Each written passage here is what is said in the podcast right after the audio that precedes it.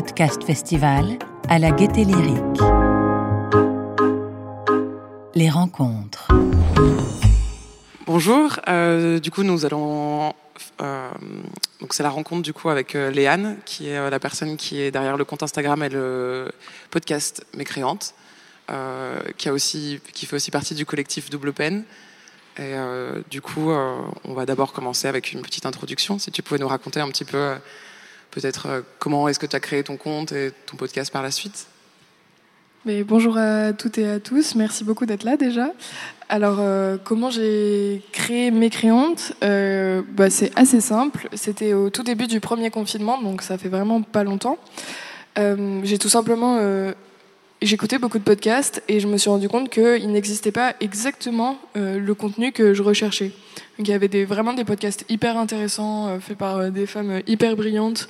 Mais moi, je voulais partir de quelque chose qui des discussions en fait que j'entendais autour de moi. Donc en fait, c'est tout le projet Mécréante. Il part des questionnements ou euh, des phrases que j'entendais dans la vie. Du genre, euh, par exemple, quand euh, une fille se plaignait des inégalités, un mec allait lui répondre non, mais après, on pourra jamais vraiment tout changer puisque tu sais, c'est dans la nature, le mal est dominant, par exemple. Et donc je, me, dis- je pars de ce postulat et je me dis, est-ce que c'est vrai? Est-ce que dans la nature, le mal est vraiment dominant? Donc on va demander à, une experte et puis on va creuser un peu cette question. Donc en fait, ça part toujours de ça. Ça parle euh, de ce que j'entends autour de moi, ça parle des interrogations légitimes euh, qui, qui traversent euh, les personnes. Et de là, j'essaie de créer un contenu qui s'appuie véritablement sur les connaissances qu'on a, parce qu'on a quand même la chance d'avoir euh, beaucoup de chercheurs, euh, de chercheuses qui fournissent un travail euh, hyper intéressant en sciences humaines, mais aussi en biologie, en philosophie, enfin, dans- de façon générale. On a une certaine acquisition du savoir qui nous permet des éclairages. Et sauf que ce savoir, souvent, il reste confiné euh, au banc de l'université. Et en fait, tout le projet de Mécréante, c'est de faire sortir un peu euh, des sphères euh, universitaires euh, tout, ce- panel de connaissances qu'on peut avoir. Donc c'est pour ça que c'est quand même un projet qu'on pourrait qualifier d'éducation populaire avant tout. Voilà. Et de vulgarisation scientifique, même si ça est censé rester accessible et parler à tout le monde en fonction de ce qu'il vit au quotidien. Et tu as lancé le compte Instagram et le podcast en même temps ou comment ça s'est passé l'articulation entre les deux? Alors en fait, au début, ça devait vraiment être que le podcast. Il ne devait pas y avoir euh, forcément euh, de, compte Instagram euh, relié. Mais en fait, je prenais un peu de temps parce que justement, on va en parler après. J'avais du mal à comprendre la technique autour du podcast et je me suis rendu compte que monter un épisode, c'est pas juste couper les e et les i et qu'en fait, c'est hyper long et, très très fastidieux, bien plus que le montage vidéo que je savais déjà faire parce que j'avais déjà fait quelques documentaires. Mais là, le- l'exercice du son était complètement différent. Et euh, donc, bah, en attendant de pouvoir sortir le premier épisode du podcast, j'ai lancé euh, le compte euh, Mécréante qui, à la base, devait servir juste à teaser en fait le projet du podcast. Puis, petit à petit, j'avais plein de trucs à dire, mais qui ne rentraient pas forcément dans le format podcast. Et donc, je suis passée par l'écrit. Et de là, le, le compte Instagram a pris autant d'importance que le podcast au fur et à mesure. Et pourquoi avoir choisi ce format du coup du podcast Euh, parce qu'en fait, euh, ce que je trouve intéressant avec euh, le format du podcast, en tout cas moi quand je l'écoute, c'est que bah, par exemple j'écoute beaucoup de podcasts en faisant mon ménage ou en faisant ma cuisine ou en dessinant beaucoup. Et euh, parce qu'en fait moi euh, j'ai un trouble de l'attention et de l'hyperactivité. Et du coup j'arrive pas enfin mon attention est difficile à, focaliser. Et donc en fait le podcast ça me permet vraiment j'écoute aussi beaucoup de livres en audio. Ça me permet vraiment de me concentrer sur ce qui est dit et, euh, et du coup, je passe des moments hyper agréables et c'était vraiment mon hobby préféré, dessiner en écoutant euh, des podcasts, puisqu'en fait, le fait de dessiner me permettait de me concentrer sur le son et inversement. Et, euh, donc, j'adorais ce format et j'avais envie aussi de temps long où on a le temps d'expliquer les choses, on a le temps de rebondir. Et puis, je trouve que le podcast, c'est un format qui a une certaine liberté parce que c'est encore quelque chose qui est assez récent, du moins en France.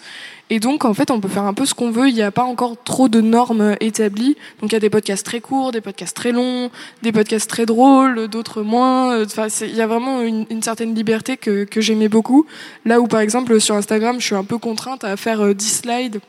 Et même les articles, au bout d'un moment, les, les gens euh, arrêtent l'article et c'est rare d'arrêter un article et d'y revenir. Alors qu'un podcast, moi, ça m'arrive plein de fois de les couper à la moitié et je reprends le lendemain ou quelque chose comme ça. Euh, voilà, donc euh, j'avais envie de, de créer ça. Et comment ça se passe du coup la, la conception de tes épisodes?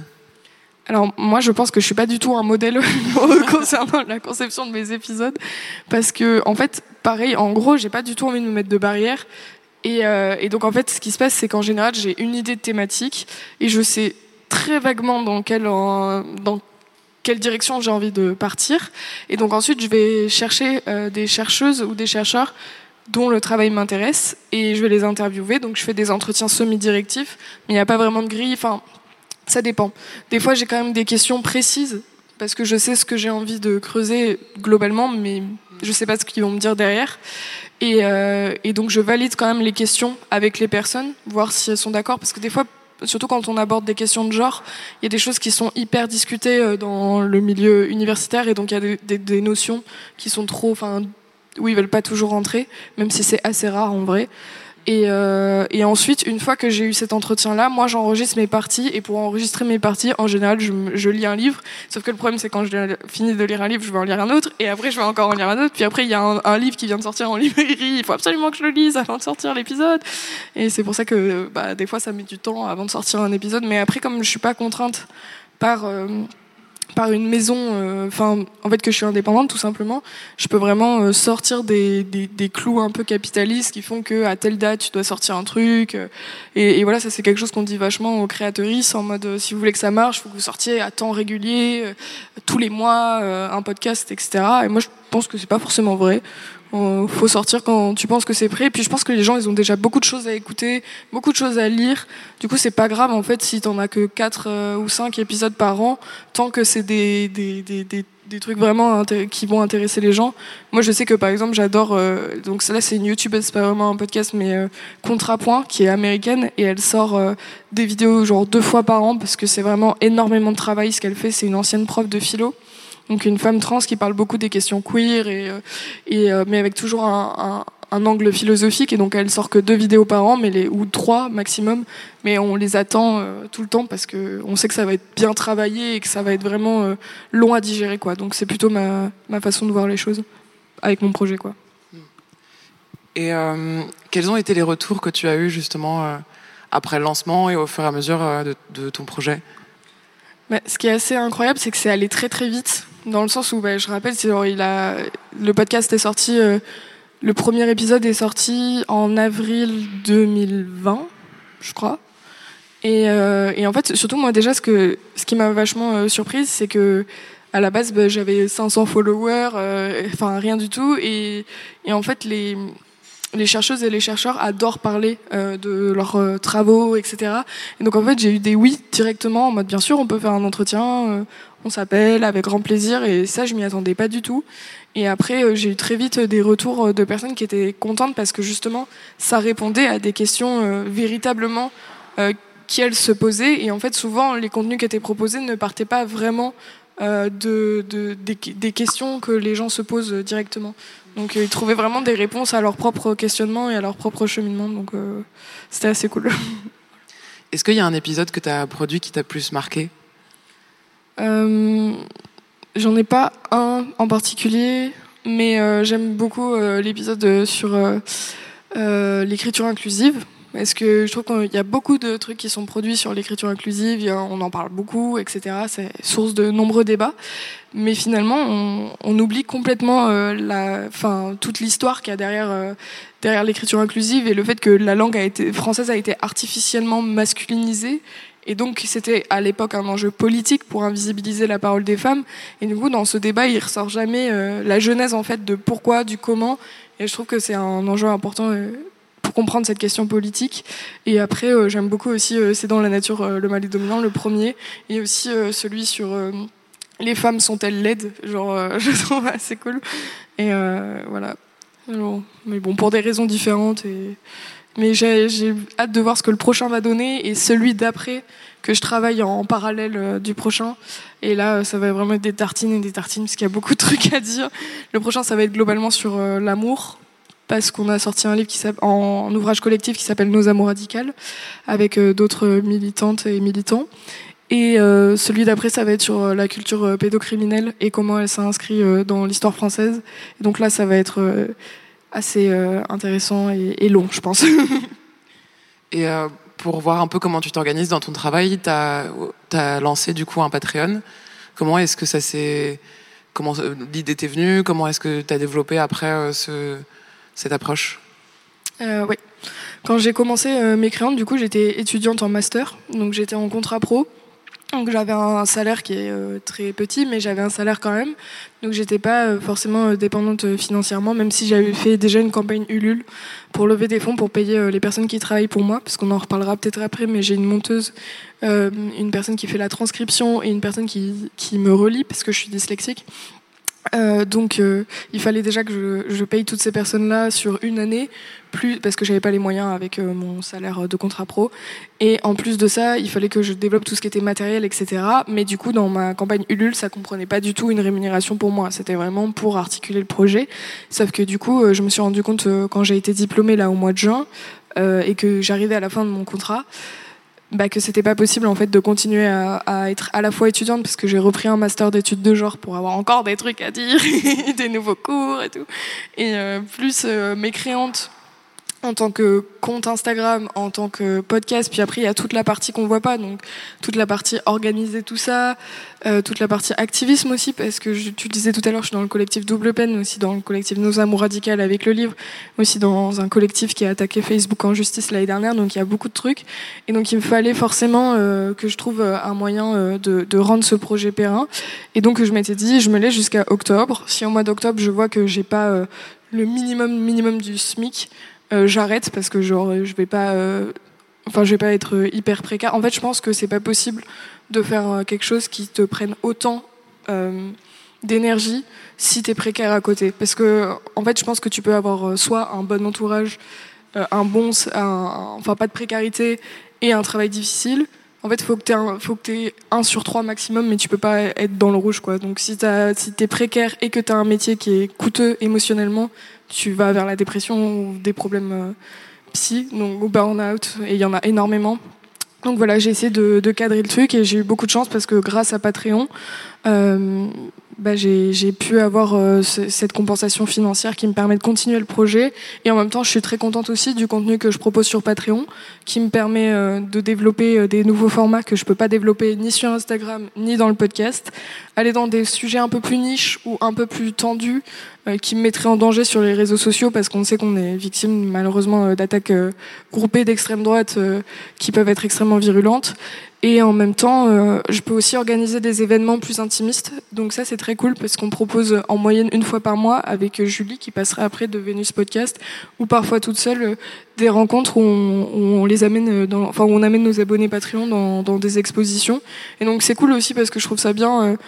D'avoir enfin une vraie plus-value dans le sens où c'est des expositions qui souvent coûtent cher, genre 15 euros, etc. Et donc euh, là, l'entrée est gratuite pour mes abonnés et donc ça permet d'avoir un bon équilibre. Donc je suis contente de, de cette formule, quoi. voilà. Ça t'a permis de, de, d'avoir un autre rapport aussi peut-être avec ta communauté, où tu te sens plus proche au travers du Patreon euh? Ouais, complètement. Bah, c'est vrai que c'est plus facile quand c'est 30 euh, personnes que tu vois régulièrement. Là, moi, j'ai 300 personnes du coup sur le Patreon. Mais donc, on a un Discord où on peut vraiment échanger, où, où LE échange aussi beaucoup entre eux. Parce qu'en fait, souvent, euh, on a envie de rencontrer d'autres personnes avec qui on peut débattre, avec qui on peut échanger, parce que c'est vrai que c'est des sujets qui, qui petit à petit euh, deviennent de plus en plus techniques et de, qui ouvrent la voie à beaucoup de questionnements. Et dans notre entourage, on n'a pas forcément des personnes qui partagent nos engagements ou qui ont des connaissances sur, euh, sur, les, sur les questions qui nous traversent. Et donc, euh, grâce à Patreon, bah, ça permet aussi de créer une communauté avec des personnes qui se rencontrent. Et ce qui est bien aussi, c'est qu'on fait d'autres rencontres euh, par exemple, moi, on va organiser un événement avec Elvire, donc avec les abonnés d'Elvire, avec euh, les abonnés de Julie, etc. Et après, euh, ça peut faire une, ça fait une contre-communauté assez chouette au final. Et les gens commencent à se connaître et s'entendent bien maintenant, donc c'est trop cool. Qu'on voit que ça commence là où avant c'était plus des plein de petits comptes, le fait que ça commence à créer des plus grosses communautés, de, de, de monter aussi des collectifs comme vous avez fait, et je trouve c'est hyper, c'est hyper chouette quand, en vision de l'avenir, quoi. Enfin. Hmm. Mais c'est vrai que c'est hyper implanté en fait aux États-Unis comme moyen et en France, euh, je je sais pas trop euh, d'où ça vient, mais euh, mais en fait il y a un peu ce truc quand même de, ben, si tu fais quelque chose d'engagé, genre tu ça doit forcément être gratuit, mais du coup à un moment donné c'est même pas une question. Enfin je comprends les interrogations qui peuvent y avoir sur le fait de faire de l'argent ou d'avoir de l'argent par rapport à, un engagement. Mais en fait, à un moment, c'est juste de la survie. C'est même pas. Euh, c'est qu'en fait, si on veut produire du bon contenu de qualité qui est fouillé et qui est véritablement indépendant, il faut que, que ce coût que nous on paye déjà en négatif en vrai parce que c'est tellement d'heures de travail et d'investissement que c'est pas du tout rentable de faire ça. Euh, mais il faut que ce coût il soit partagé pour qu'il y ait vraiment des personnes. Parce qu'en fait, de base, c'est injuste. Genre Julie, par exemple, euh, au moins, on. Enfin, en fait, on n'a pas forcément les opportunités que d'autres personnes pourraient avoir pour créer ce genre de projet. Donc finalement, en fait, on, on se retrouve, enfin, pas obligé de faire ça, mais parce que c'est vraiment cool. Mais ce que je veux dire, c'est que en fait, ça, résout une, injustice de départ parce que genre les médias nous ferment leurs portes parce que c'est des sujets qu'ils considèrent trop politiques ou trop complexes ou tout simplement ils ont des comptes à rendre à, des hiérarchies qui ont, une ligne politique. Donc c'est des portes qui nous sont fermées et là euh, les alternatives comme Patreon permettent à ces projets qui n'auraient jamais vu le jour d'avoir le jour et d'être de qualité. Je je parle pas forcément du bien, mais au moins celui de Julie que je trouve euh, génial, donc qui tient Vénus Podcast. Et donc finalement c'est une chouette alternative. Euh, même si ça reste compliqué et que c'est pas c'est pas hyper périn, mais ça a le mérite d'être là et c'est une bonne ouverture, je pense. Et est-ce qu'il y, y, a des choses que tu as apprises justement durant durant ce process, peut-être des erreurs que tu as faites et que tu, tu pour pour quelqu'un qui veut par exemple lancer un, un Patreon, euh, qu'est-ce que tu lui donnerais comme conseil par exemple? Euh... Mais alors moi j'avais pas pris euh, forcément Enfin, en fait, si je devais refaire, juste, j'essaierais de mieux planifier ma ligne directrice parce qu'au début, je savais pas trop où j'allais parce que je découvrais la plateforme en même temps. Et donc, en fait, savoir un peu qu'est-ce que tu as envie. Parce que je pense que tout le monde n'a pas forcément envie de développer une communauté, euh, enfin, de voir les gens en vrai, par exemple. Donc, est-ce que tu as envie de voir tes abonnés en vrai? Est-ce que tu as envie euh, de juste partager du contenu? Qu'est-ce que tu as envie qu'est-ce que, Où est-ce que ça va aller? Parce que si tu n'y prends pas du plaisir, je pense que les gens le voient et, euh, se désintéressent aussi.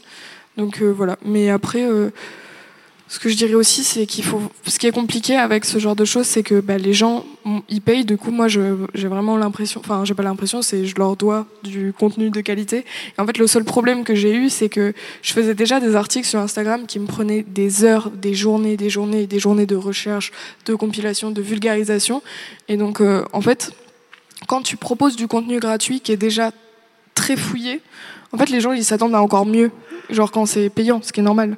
Mais toi, du coup, ça te, ça te challenge euh, de manière incroyable. Et c'est pour ça aussi qu'il faut savoir trouver des alternatives, parce qu'à un moment donné, tu peux pas non plus passer euh, euh, une semaine pour écrire un article, alors que tu vas devoir en écrire plusieurs pour tes abonnés sur le mois. Sinon, au final, tu te retrouves que à faire ton Patreon. Et l'objectif de départ, qui était quand même de t'aider à financer le projet global, se retrouve juste à financer les personnes qui ont payé, alors que toi, tu veux faire de l'éducation populaire et donc donner de la connaissance gratuitement à un maximum de personnes. Mais ça, c'est ce qui est génial avec Patreon, c'est que du coup, il y a plusieurs formules et c'est un peu en fonction de tes moyens, tu payes pour que les autres qui n'ont pas les moyens, donc les étudiants, euh, les personnes au chômage, etc., aient de l'information gratuite et en garantissant une, une indépendance euh, de la créatrice, quoi. Ça, je trouve que c'est un modèle assez juste. Tous les modèles que j'ai pu réfléchir, parce que c'était une question qui me travaillait énormément et qui travaille énormément euh, les, les, activistes, les journalistes indépendants, etc., qui ont toujours euh, une culpabilité euh, assez forte. Et donc, vraiment, de tous les modèles que j'ai pu penser, je trouve qu'à l'heure d'aujourd'hui, c'est le plus juste. Voilà. Est-ce qu'il y a des personnes qui auraient des, des questions dans... C'est toujours la première, la plus difficile, mais... Ouais. Euh, je ne sais pas s'il y a est-ce qu'il y a un micro ou. Oui, il y a un micro qui arrive. Il y a un micro qui arrive.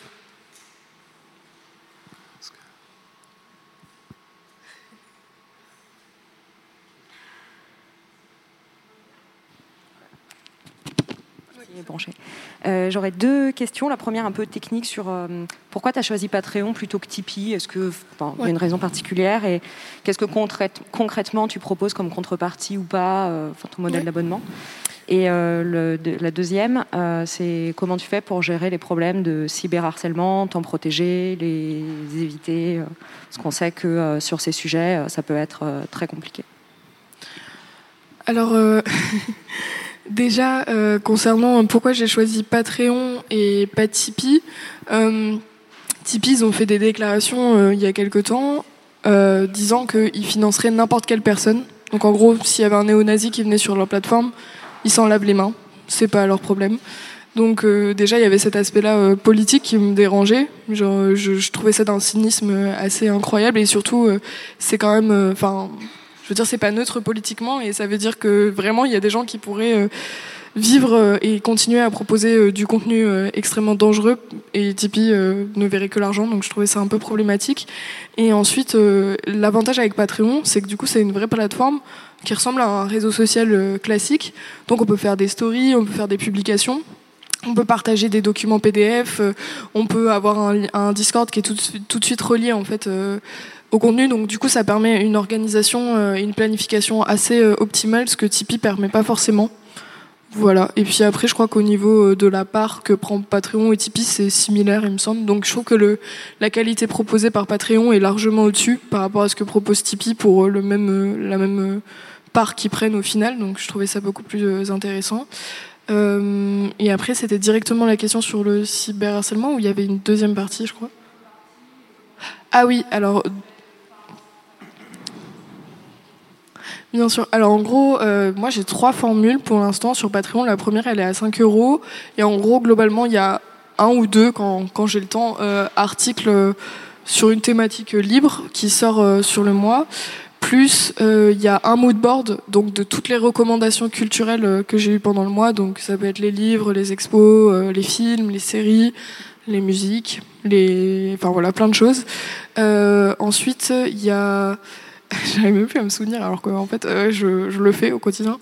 Il y a ça, il y a le, donc du coup en général une exposition par mois aussi. Donc j'ai un partenariat avec notamment euh, le centre Pompidou. Donc euh, je vais faire euh, l'exposition guidée une fois par mois.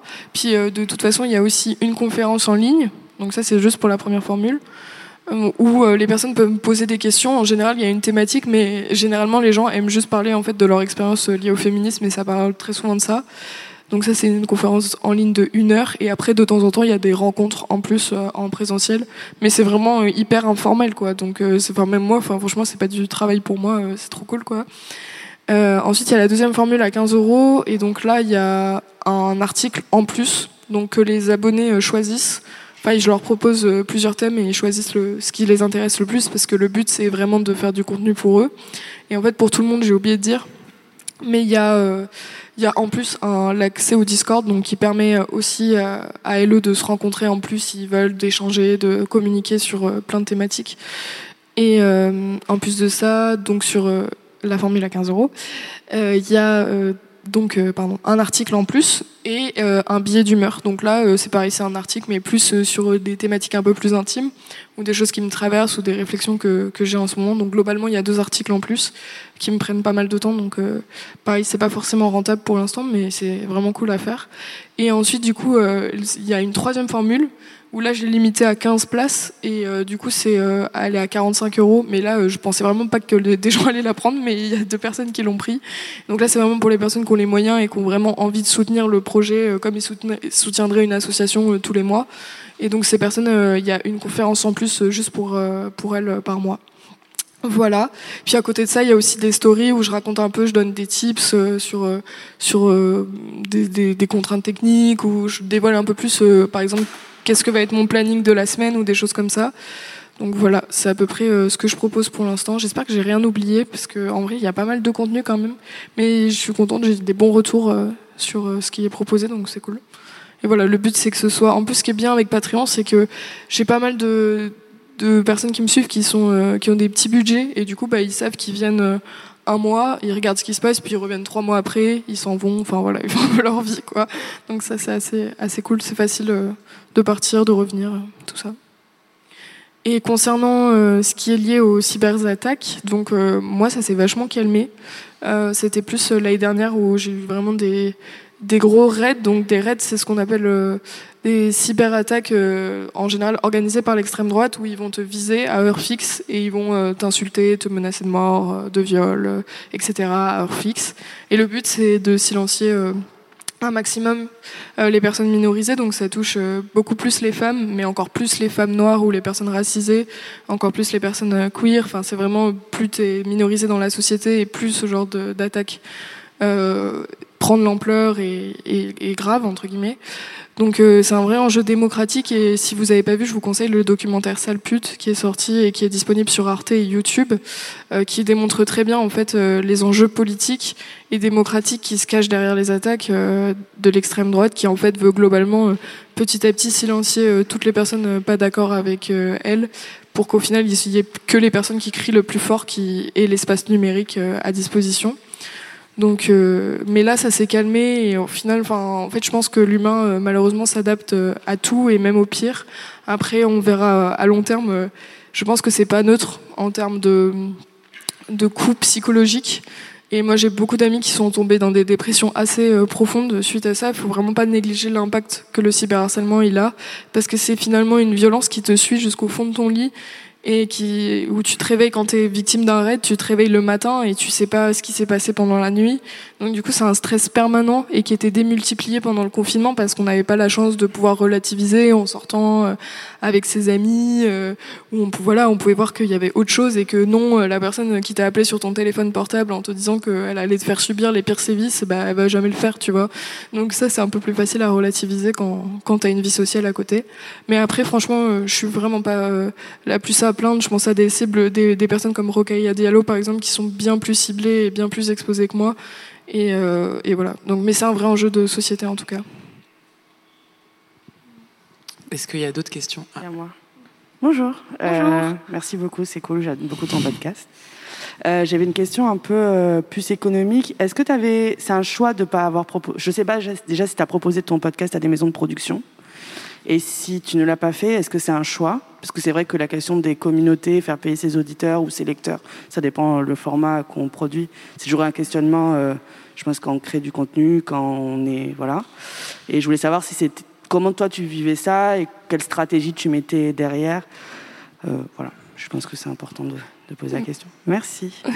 Alors je pense qu'à l'avenir, j'aimerais bien proposer des projets que j'écrirai à l'avance et qui seront euh, qui seront potentiellement pitchés du coup à, des à des organisations euh, à but lucratif ou pas.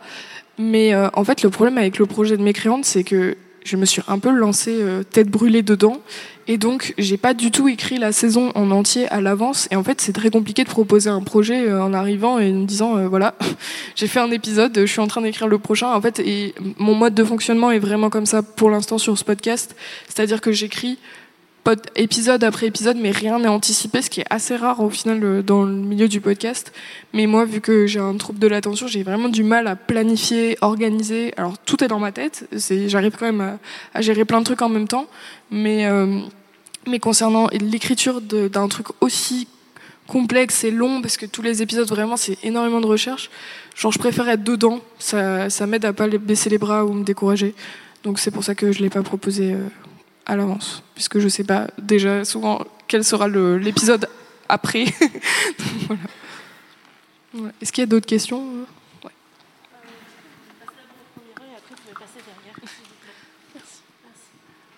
Bonjour. Bonjour. Euh, je me demandais un peu la, la part euh, d'hommes qui écoutaient le podcast ou qui étaient euh, sur Patreon et comment tu te positionnais par rapport à ça j'imagine qu'ils sont en minorité, mais est-ce que, euh, est-ce que ton podcast, tu l'as plutôt euh, fait pour euh, les femmes et les minorités de genre? Ou est-ce que tu essayes un peu de cibler des hommes justement sur ces questions? Ou, est-ce que tu poses la question par rapport à ça, par rapport au public que tu vises et que tu as? Alors, j'ai pas les statistiques de genre, je crois, pour le podcast. Mais en tout cas, je sais que sur Instagram, c'est 10%. Euh, ma part d'audience euh, donc euh, des hommes, ce qui est à peu près la moyenne hein, pour tous les comptes féministes.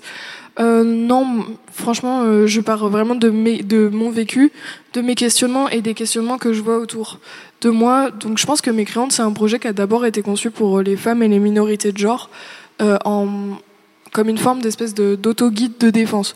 Donc en gros, le, tout le concept, c'était quand j'ai commencé à faire vraiment des posts, en fait, sur le compte Instagram, il s'articule en forme de domino. Et euh, non, de bingo, pardon. De bingo, pas de domino. De bingo, donc c'est-à-dire il y a une case euh, violette, une case blanche, une case violette. Et en fait, c'est un peu le domino des, des, des phrases un peu, euh, un peu pas ouf que t'entends autour du féminisme. Et en fait, tout le concept, c'était de, de partir de cette phrase-là et d'en faire une analyse. Et en fait, ce qui permettait à quelqu'un, par exemple, qui a pas envie de débattre avec un mec euh, en soirée, elle a juste envie de boire son verre tranquille et pas parler de féminisme avec un mec qui va lui tenir la jambe pendant trois heures, de lui dire écoute si tu veux tu lis cet article ou t'écoutes ce podcast et on en discutera après ou on n'en discutera pas, mais en tout cas voilà, je fais ma vie. Donc c'est vraiment parti de, de, de ce besoin-là. Et moi, je l'ai vraiment créé pour ça, parce que j'en avais marre d'être la féministe de soirée euh, qui devait euh, des explications à tout le monde. Et je là, bah, on va centraliser. Comme ça, bah, si ça vous intéresse vraiment, vous aurez le contenu. Et puis, euh, puis on sait que bah, c'est quand même globalement plutôt des femmes qui, et des minorités de genre qui consomment ce genre de contenu. Mais voilà, en tout cas, c'est là et c'est à disposition de tout le monde. Voilà, je sais pas si ça répond. Hein. Bonjour. Euh, j'avais une question qui est un peu vague. Euh, est-ce que tu n'aurais pas peur de la fatigue militante Dans le sens où tu t'investis beaucoup dans ton travail euh, autour du podcast, que bah, faute de retour ou même du cyberharcèlement, que tu te lasses de tout ce que tu as investi dans tes podcasts et dans ton compte Insta? Bah, peut-être que ça arrivera un jour, mais j'attends toujours. je me, me, dis à chaque fois, bah oui, au bout d'un moment, je vais en avoir marre ou quoi, mais j'ai pas du tout ce sentiment-là. Mais après, je pense que c'est parce que j'ai la chance d'être très bien entourée et euh, d'avoir un entourage amical euh, et euh, sentimental très fort. Et donc avec des personnes qui sont aussi passionnées, mais pas forcément militantes. Donc c'est bien aussi d'avoir des gens de son entourage qui sont pas forcément tout le temps en manif ou euh, qui sont pas forcément euh, sensibilisés à tout. Ça permet aussi d'avoir des espaces où il y a d'autres discussions qui sont possibles et d'avoir d'autres choses. Mais après, moi, je pense que je suis vraiment passionnée et donc des fois, je suis fatiguée, mais je, me repose très vite, disons. voilà. Après, ça fait que deux ans, on verra, on verra où j'en serai dans cinq ans, quoi. Voilà. Un peu répondu du coup, mais j'avais une question sur euh, ton entourage. Est-ce que tu as l'impression qu'avec ce projet-là, euh, peut-être ton engagement a, a, été un peu modifié? Est-ce que tu as l'impression que ton entourage a été modifié parce que du coup, toi, tu es devenu dans ta vie un peu plus engagé sur ces questions-là et que du coup, ça a pu modifier des relations que tu avais avec des personnes qui l'étaient moins? Enfin, comment ça a changé tout ça? Est-ce que tu arrives à maintenir un peu les mêmes relations est-ce qu'il y a des, des amitiés qui se sont un peu, ont été un peu délaissées ou voilà? Mais en fait, ça c'est une question qu'on me pose très souvent, et parce que je pense qu'il y a beaucoup de personnes qui ont peur que leur engagement euh, altère euh, les relations euh, autour d'elle. Et je pense que cette crainte, enfin, on peut la comprendre et elle est légitime. Mais en fait, franchement, ce que je dis tout le temps, c'est c'est qu'en fait, ça, ça, peut faire le tri. Moi, ça l'a pas fait parce que je pense que bah, j'avais vraiment des gens assez cool, mais enfin, ça l'a fait un peu si quand même, mais avec des gens qui m'intéressaient plus, et je me forçais un peu à traîner avec ces personnes parce que des fois, t'as t'as une vie euh, qui, est des amitiés de fait parce que t'es dans la même école ou des choses comme ça. Et au final, bah, ça a un peu permis de trier des relations euh, qui m'apportaient moins pour en, pour en faire rentrer, qui m'apportent beaucoup plus. Mais après, globalement, j'ai pas eu de, de grosses embrouilles et tout. Enfin, ça a été un peu compliqué pour quelques personnes de ma famille au début qui comprenaient pas tout, qui voyaient aussi parce que les parents, des fois, ils voient ça comme euh, euh, finalement euh, un reproche par rapport à leur éducation ou des choses comme ça. Mais en fait, euh, au fur et à mesure, ils ont vraiment compris, je pense. Et du coup, maintenant, j'ai une famille qui me soutient vraiment plutôt bien et qui est, qui, est, assez, qui est assez contente. Et en fait, je pense que les gens, au bout d'un moment, je sais pas comment expliquer. Après, moi, c'est parce qu'il y a une notoriété aussi. Donc, on va pas se mentir, ça aide. Euh, mais en fait, ouais, il y a un moment où les gens comprennent que c'est un vrai effort intellectuel et que c'est une vraie pensée construite, argumentée, documentée et que c'est pas juste une lubie ou enfin ou un truc qui va passer quoi. Et, euh, et ça, je pense qu'ils ont mis un peu de temps, mais qu'ils l'ont compris. Et maintenant, euh, voilà, moi j'ai des amis hommes euh, incroyables, mais je veux dire, ça n'altère pas nos relations plus que ça, voilà.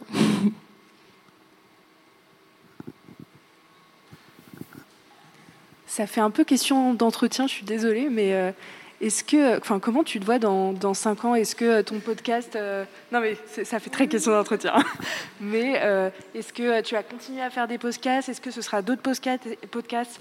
Est-ce que Mécréante existera toujours? Est-ce que ce sera sur cette plateforme? Est-ce que tu as pour ambition que ce soit, je sais pas moi, encore plus vu? Est-ce que où est-ce que tu, où est-ce que tu te vois? Est-ce que tu te vois indépendante encore je sais pas trop, honnêtement. Mais, euh, mais après, ce qui est sûr, c'est que je pense que tout bon projet doit avoir une fin. Et, euh, et qu'il faut pas euh, tenir les trucs trop longtemps, parce qu'au bout d'un moment, ça s'étiole. Donc je pense qu'à un moment, il faudra que j'arrête mes créantes pour faire autre chose. et, et que je, j'espère pouvoir m'arrêter à temps parce que je connais plein de gens qui ont envie d'arrêter leur projet mais c'est compliqué et puis ils ont plein de gens qui, les, qui, qui comptent sur eux quelque part même si les gens font très bien leur vie sans nous hein. mais euh, je veux dire j'espère que j'arriverai à m'arrêter avant que ça devienne un peu moins bien ou que ça me plaise plus autant et après, on verra. Moi, j'aime beaucoup tout ce qui est euh, vraiment média, euh, tout ce qui qui, peut, oui, genre éducation populaire, quoi. Vraiment. donc, ce sera peut-être d'autres formats. Je me demande. Moi, j'aime beaucoup le montage vidéo. J'aime beaucoup la vidéo. Et donc, pourquoi pas écrire une série, une série éducative euh, qui qui s'appuierait sur la culture pop, par exemple, ou des choses comme ça. Donc, c'est des trucs auxquels je réfléchis, mais pour l'instant, déjà. euh, je me focalise sur le projet euh, à fond. Puis après, j'aime beaucoup écrire, du coup, pourquoi pas écrire d'autres livres, vu qu'il y a eu le premier Nos Amours Radicales en ouvrage collectif qui est sorti. Et j'ai adoré faire ça et j'aimerais bien aller plus loin et m'autoriser une liberté de ton plus forte, parce que personne m'a m'a mis enfin genre j'avais le droit de dire exactement ce que je voulais etc mais quand c'est ton premier ouvrage tu tu tâtonnes un peu. Donc euh, voilà on verra. Puis après je suis à la fac aussi. Et euh, pourquoi pas faire de la enfin je m'interroge sur est-ce que je ferais pas de la recherche. Mais du coup là ce serait plus euh, pour le milieu universitaire et etc donc je je sais pas encore. On verra. Et puis si jamais tout ça ne marche pas bah, je reviendrai au design. Voilà. Tout simplement. Il nous reste un peu de temps pour une question. Du coup. Euh, du coup, est-ce que, euh, à part Patreon, tu as d'autres sources de revenus grâce à mes créantes ou est-ce que c'est juste Patreon? Enfin, quelles sont les autres sources de revenus? C'est ma seule source de revenus actuellement. Donc euh, voilà. c'est tout. Et je ferai pas de partenariat du coup. Aucun. Vu que j'avais mis un objectif à 300 contributeuristes sur Patreon, ce qui me suffit pour, avoir, pour survivre. Enfin, clairement pas plus, mais ça, me va. Et puis je suis jeune, j'ai pas d'enfant. Franchement, j'ai pas non plus besoin d'un budget euh, mirobolant. Donc euh, pour l'instant, euh, je vais faire ça le temps de mes études, donc de mes deux ans, si je redouble pas ou quoi. Euh, Peut-être qu'après, j'aurais envie quand même d'avoir un, mode de vie un peu plus confortable que ça, donc on verra comment je ferai. Mais disons que là, j'avais dit, voilà, il y a 300 personnes qui vont contribuer pour que le projet soit là pour tout le monde. Donc j'estime que je ferai pas de partenariat rémunéré en plus. Voilà. On peut prendre une dernière question. alors. Euh, sur le volet technique, du coup, je me demandais euh, comment tu travailles, comment tu t'es formé aussi, euh, et si, si tu fais ça toute seule, enfin, parce que bon, c'est quand même une sacrée partie du travail. Alors à la base j'ai fait ça toute seule et bien à l'arrache, je vais pas mentir. D'ailleurs le premier épisode je pense que ça s'entend, c'est assez amateur quand même, mais c'est pas grave. Hein. Enfin franchement, en fait euh, ça me dérange pas plus que ça. Mais en fait après surtout moi j'aime pas trop le montage audio technique. Euh, vraiment j'y trouve pas de plaisir alors que je connais plein de créateuristes de podcasts qui pour rien au monde ne lâcheraient euh, le montage euh, de leur podcast parce que elles adorent ça. Euh, moi, j'adore le montage vidéo, vraiment ce que je disais tout à l'heure, mais alors pas du tout le montage audio. Et j'ai eu énormément de chance parce que j'ai rencontré du coup Laura qui tient le podcast Mom Podcast que je vous invite à écouter, qui est très bien. Et donc en fait, Laura, euh, je lui envoie mes rushs d'interview et elle a vraiment une part importante dans le projet du podcast euh, puisque justement elle, elle va elle va dérocher, monter et vraiment garder ce qu'elle veut. Donc je lui laisse une liberté totale. Elle, euh, elle travaille vraiment, enfin on travaille vraiment en équipe sur ça. Et donc euh, je, lui, je lui envoie mes rushs. Je lui dis quand même s'il y a des idées que j'ai envie de garder, etc. Mais elle, elle est vraiment euh, partie prenante dans le projet. Je lui fais totalement confiance. Et donc après elle s'occupe de tout ce qui est le montage, etc. Donc c'est pour ça que je disais tout à l'heure que j'ai une équipe à rémunérer à côté de ça. Donc euh, ce qui va sur Patreon va aussi pour payer mon équipe. C'est pas que pour moi quoi et pour payer le matériel, etc. Donc euh, moi, je, me focalise sur l'écriture, euh, la documentation, la prise de contact avec euh, les intervenantes et les intervenants, l'entretien semi-directionnel, euh, la rédaction, et puis après euh, tout le- toute la gestion de l'équipe.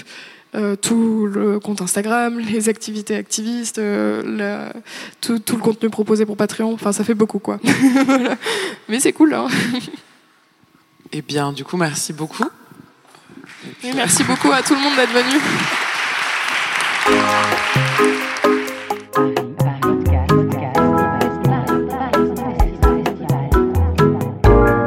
podcast festival à la gaieté lyrique. Les rencontres.